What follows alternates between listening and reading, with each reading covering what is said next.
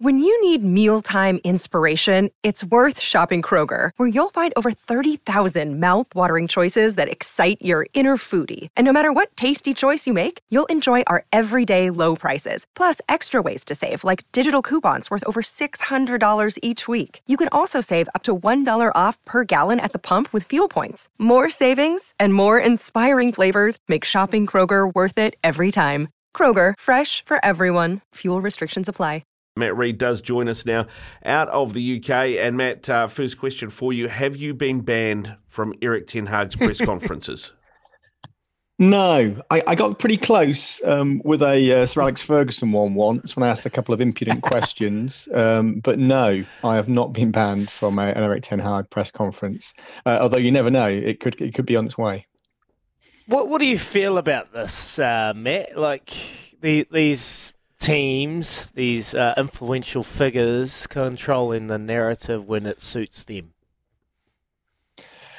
It's it's really dangerous is really, really dangerous. Um, th- there is a right of reply in certain circumstances, um, but what happens now with with internal media, as exists um, with uh, at Manchester United, at every um, sports brand that has social media um, profiles, then it means that the story uh, can be of destroyed um, by having this uh, this long form right of reply, where the where the brand publishes the content themselves, and you have your story taken away from you. The, the, in this instance, instance, the journalists are absolutely within their rights. If they have information, they have a story mm. to run, they get that story, they get that story verified, and they get it backed up, um, you know, with sources which they're happy with. They then run the story, and you know, whilst they're doing that, at the point of publishing, they can ask the uh, ask the the brand, they can ask the football club to respond.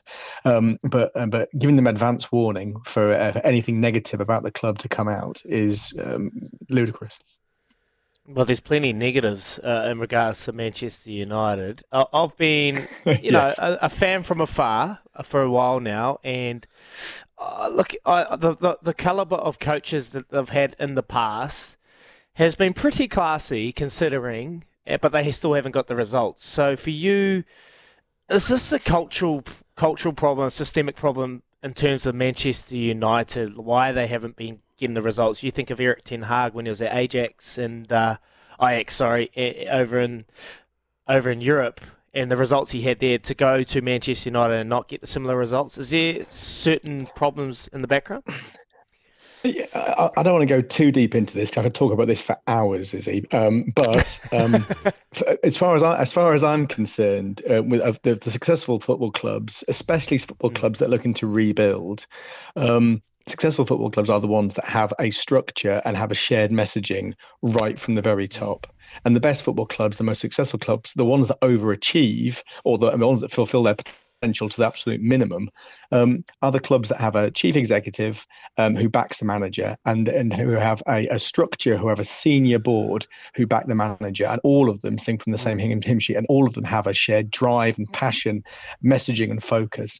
What's it? What's in play? And, and this is what we that's what we've seen in recent years at at minnows at tiny clubs like Brighton and like Brentford, who are massively batting above their average. Brentford should be playing in League One or League Two, for goodness sake, and they're a mid table Premier League side. And that's achieved because of the structure, because of the ownership, and because of the manager, them all being on the same page. And the players knowing this, and the agents who operate with them know this. There is a shared, there is a unity, there is a shared model. At Manchester United, that doesn't exist. It just simply doesn't exist. There is, there is uh, apathy from the very top. The reasons why managers can hang on for as long as they can typically is because as long as the share price isn't massively affected, as long as the um, as long as there aren't huge headlines coming out of the place constantly of negativity, and as long as the results don't mean that, they, that the club looks like it's going to be missing out on all European competitions, then nothing will change. Uh, and that and that apathy has created these problems at the club. I, am I'm, I'm not blaming uh, Erik Ten Hag for this. I mean, potentially Erik Ten Hag um, is more suited um, because of his background at Ajax and with the Eredivisie and the length of time that he'd been there and the structure mm. that was around him. Potentially, he does better with those smaller ego players, with having that huge yeah. support network, etc. But it's it's the structure at Manchester United which is the problem. Mm. Do you think that structure is going to change when Jim Ratcliffe finally uh, agrees that 25% takeover? I, I think there's a there's a lot of football football fans, a lot of Manchester United fans, should I say, are not uh, are not that excited about the takeover of uh, Jim Ratcliffe mm. because it will continue under the the the, uh, the, the, overarching power and the uh, the shareholding of the Glazer family. Um, however, uh, I if I were a Manchester United fan, I would be extremely excited about it. What the what the Glazers want is uh, more money to be coming into their pockets. That will happen with Glazer. What will happen with sorry with um, Sir Jim Ratcliffe's investment? But there will also be a focus he's going in there because he wants to achieve some success. He wants this plaything. It will be something that he really wants to focus on and get right. And his eyes will be fully and firmly fixed on it, even though he isn't the big um, dominant power that exists at the club. It's only a part, a partial only partial um, share value. Um, I think it will really improve. I think, it will massively improve, and I think he will essentially be um, the uh, the king in waiting um, for them just as soon as uh, as soon as he can convince them, which might take a long time to uh, to let go of their shares. Yeah, uh, it's gonna it's gonna be interesting to see how this all plays out. But yeah, they need to get the structure right because it's certainly behind the scenes is the problem. I see Ten Hag trying to, uh, you know, stamp his authority over to the Jadon Sancho situation, uh, and I think that's kind of led to where we are now with uh, all these stories yes. coming out in the press. So let's talk about some of the games we've got on today, because uh, for me, I look at this and I like I can see some upsets today. I can see a Brighton team that's got 10 players out, either suspended or injured losing at home to Brentford. They haven't been the Brighton we saw last year. I can see Agreed. Aston Villa upsetting Manchester City. It's at Villa Park. There's no Rodri. Uh, Doku's under doubt, and there's no uh, Jack Grealish. Uh, they, have been leaking goals, Manchester City. Those two games are, are, are really interesting for me. And the new manager bounce, will it affect Liverpool when they go to uh, take on Sheffield United at Bramall Lane? Well, if ever there was going to be a, a, a, new manager who could who could create a bounce, it's Chris Wilder. Um, Sheffield United are um, are two different teams um, at present, and and what's what's what's happened under the uh, the previous managership managership with uh, with Paul Heckingbottom is that he's created he's ma- a, a, huge success story there. Sheffield United should not have been promoted. Sheffield United were in all kinds of financial chaos. Sheffield United would probably be in administration now if they hadn't been promoted, and would probably have been sold. Um, he's he's worked a miracle to get that group of players, a group of aging players and uh, unremarkable players, to get them promoted. He's then lost his two best his, his two best players because of the sales strategy at the club. Um, but the man who's coming in is somebody who is a, a, a, us against the world kind of manager in Chris Wilder. And I, what I, I would suggest is they wouldn't have lost. They wouldn't have been spanked by a, a fellow um, relegation rival in Burnley this weekend if Chris Wilder had been in charge. That's not to say Heckingbottom's not a good manager. He certainly is. Um, but Wilder is better set with this group of players, um, maybe with this lack of flair that exists, with this workmanlike kind of structure. Um, he's he's the better, better guy to create some uh, some. Um, some fight and some spirit, it would be an enormous thing for him to come in and after a couple of days, although he's been there behind the scenes for a few days, um, it would be an enormous thing for him to manage to uh, to turn over Liverpool. Um, but yeah, don't rule it out. Um, Liverpool are, are leaking goals themselves at the moment. Uh, they're missing Joel Matip, who's one of their first choice centre backs, um, and uh, and, a, and a, really hard scrapping uh, Sheffield United team could cause them some problems. But I would be very surprised. I would still expect Liverpool to win.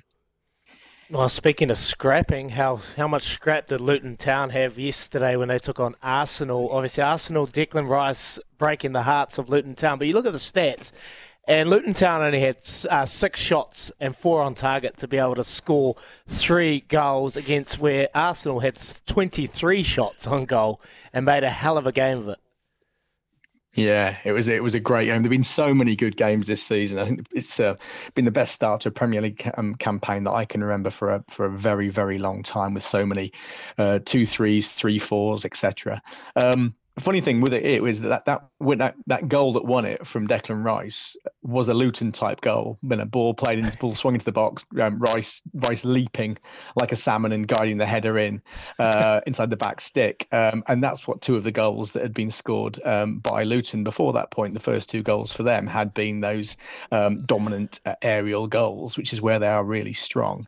Um, it was fantastic. I thought I thought Ross Barkley uh, a player who I know fairly well from over the years, um, has, has, started to show over the last month that he is somebody who actually is willing to graft and willing to, and he has the fight to go out there and say, actually, I'm a bit of a player here. I might have been invisible for the last three to four years, but actually, I can still uh, I can still create problems for really good uh, defensive midfielders and centre backs.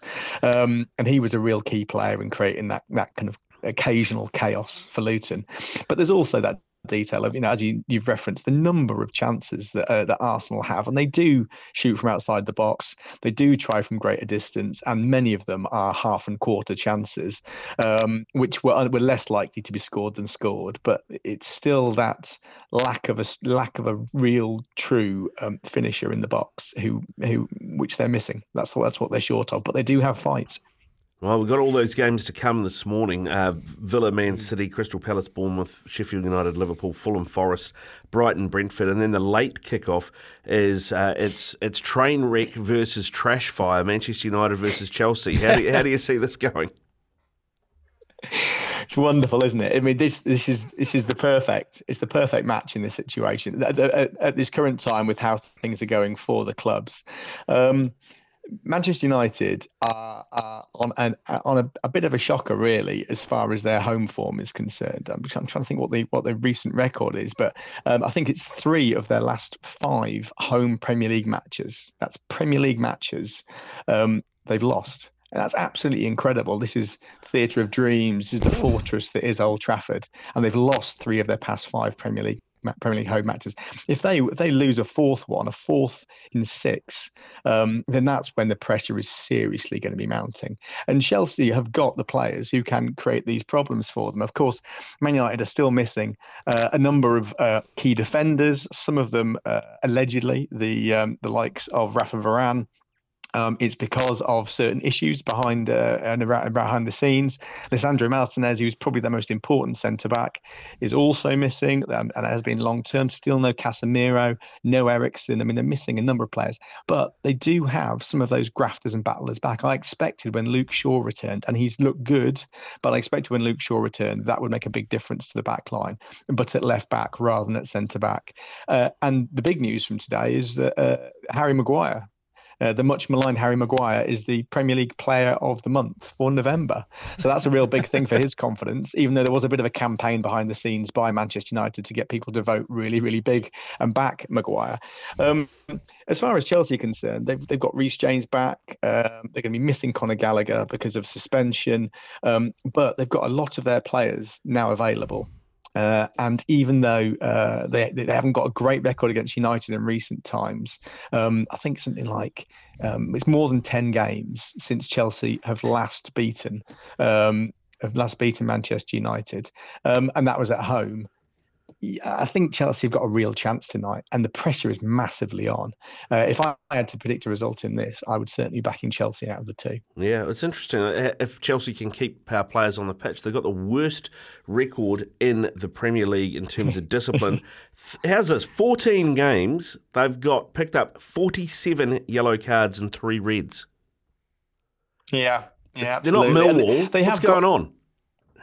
no, no, and and they've and they've got a lot of players, a lot of running players. The midfield, you wouldn't look at it particularly and say it's that uh, that's cynical in the way that it plays, but there is a, there is a little bit of desperation in the structure. Quite often, their midfielders are chasing back uh, and just trying to nick a ball because they've been dragged out of position by the, the formation and by the kind of attacking nature of their attacking three. So um, yeah, there, there, are there is there are those desperate moments, and the fact that you've got um, James coming back from a suspension, and now you've got Conor Gallagher suspended, um, alarm bells should be ringing a little bit about the structure. I do wonder about Thiago Silva about, how long he can he can continue to play at the level that's expected of him um, as uh, as a centre half and as a centre half who's relied on pace for so many years. Um, he's increasingly not able to get around in the way that he was, and we've seen him beaten for movement over the first five yards a few times this season. Um, further red cards and yellow cards could well follow.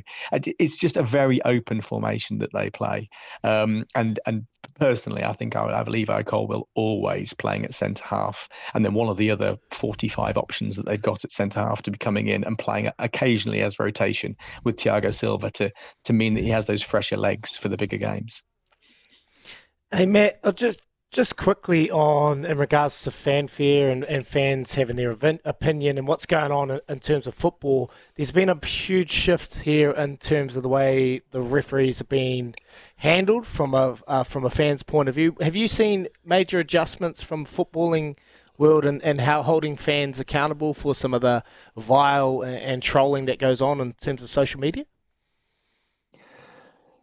Not much, no. Um, mm. there, I mean, there is there's been there's been a pushback um, from Howard Webb, who's head of the uh, um, the PGMOL and the um, and the, the officials in this country, uh, and there's been a, an attempt to re-grab the narrative um, with a, a, regular program that's running uh, in the UK, where Howard Webb speaks to Michael Owen, former player, and they uh, they investigate and they explore the reasons why um, certain decisions have been taken, and the, you get some audio then from um, from key moments and, and uh, big moments where VAR is being used to explain.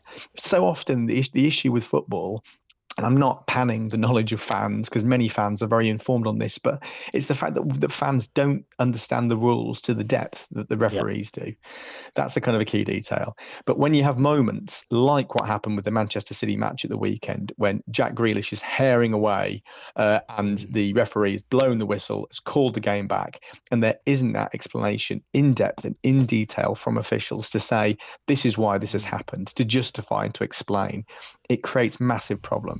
Um, so you, you you find all kinds of um, horrible messages online directed at officials, and there needs to be more to be done done to address that. I know that um, that senior figures um, in the British game or in the English game, should I say, and and and across um, Britain, um, there it is being it is being continually looked into with protection for the referees. The problem is um, that, that there is so many access points now um, uh, to the information about referees, but also to also to about uh, ways of expressing that and like and building this kind of storm of anger against officials. Um, you're seeing at the moment with uh, uh, the uh, the cards being held up at, uh, Goodison Park for the, for the previous um, for, for the match against Manchester United after they were they had ten points taken off their uh, off their total. It was all it was all calling that it was uh, it was a, a, conspiracy and it's a corrupt Premier League. All of this all of these pink signs with the Premier League logo and corrupt written underneath it. There is there's a genuine belief among a lot of fans that the world is against them, um, and and that, that creates a lot of rage and anger. But there needs to be an answer to that by officials to be addressing those things and not just ignoring when things are happening. Doesn't help when an influential figure like Jose Mourinho is doing what he does post match. Uh, that doesn't set a great example in terms of referees being treated uh, fairly. Mate, Matt, we appreciate you coming on the show and uh, and sharing your knowledge on the EPL, everything football. Thank you so much. I'm sure you'll be welcome back to Erik Ten Hag's press conferences, and if not, mate, uh, you just better pick your words wisely. yeah, absolutely. Much, yeah, I'll, ta- I'll, I'll, take it as a warning. Cheers. All right, good stuff, Matt. There you go. Uh, Matt Read with us, uh, talking some English Premier League and some of your big games this morning, Izzy.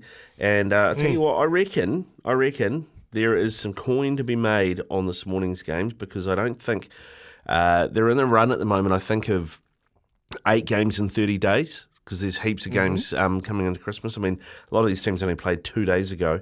Uh, as I mentioned, Brentford are paying three seventy five to beat Brighton. Brighton got ten players out, either suspended or injured, including their captain Lewis. Dunk. So I think that's a, that's an option. Or you could look at the draw at three seventy five, wouldn't be too bad either. Bournemouth are in pretty good form. They go to Palace. They're still paying three thirty. I don't mind that. And Villa are paying four dollars fifty. They're at home to Man City, and the guy that runs Man City's midfield and and, and screens their defence is Rodri, and he's suspended for the game. Are you throwing a wee multi out? Well, I don't know if I'd multi them, but I'd I'd look at it because I don't know. All, I don't know if all three would come in, but I would look because at those you're, individually. You're usually getting rivered. Which yes. one would you take out? What would I want to take out? Ah, probably. It's a really tough question, actually. Maybe the Bournemouth one. yeah. Okay. So you're going Brentford to beat Brighton, mm-hmm. Villa to beat Man City. Yeah. Beautiful. Have a look, Have a look at, that. at, that.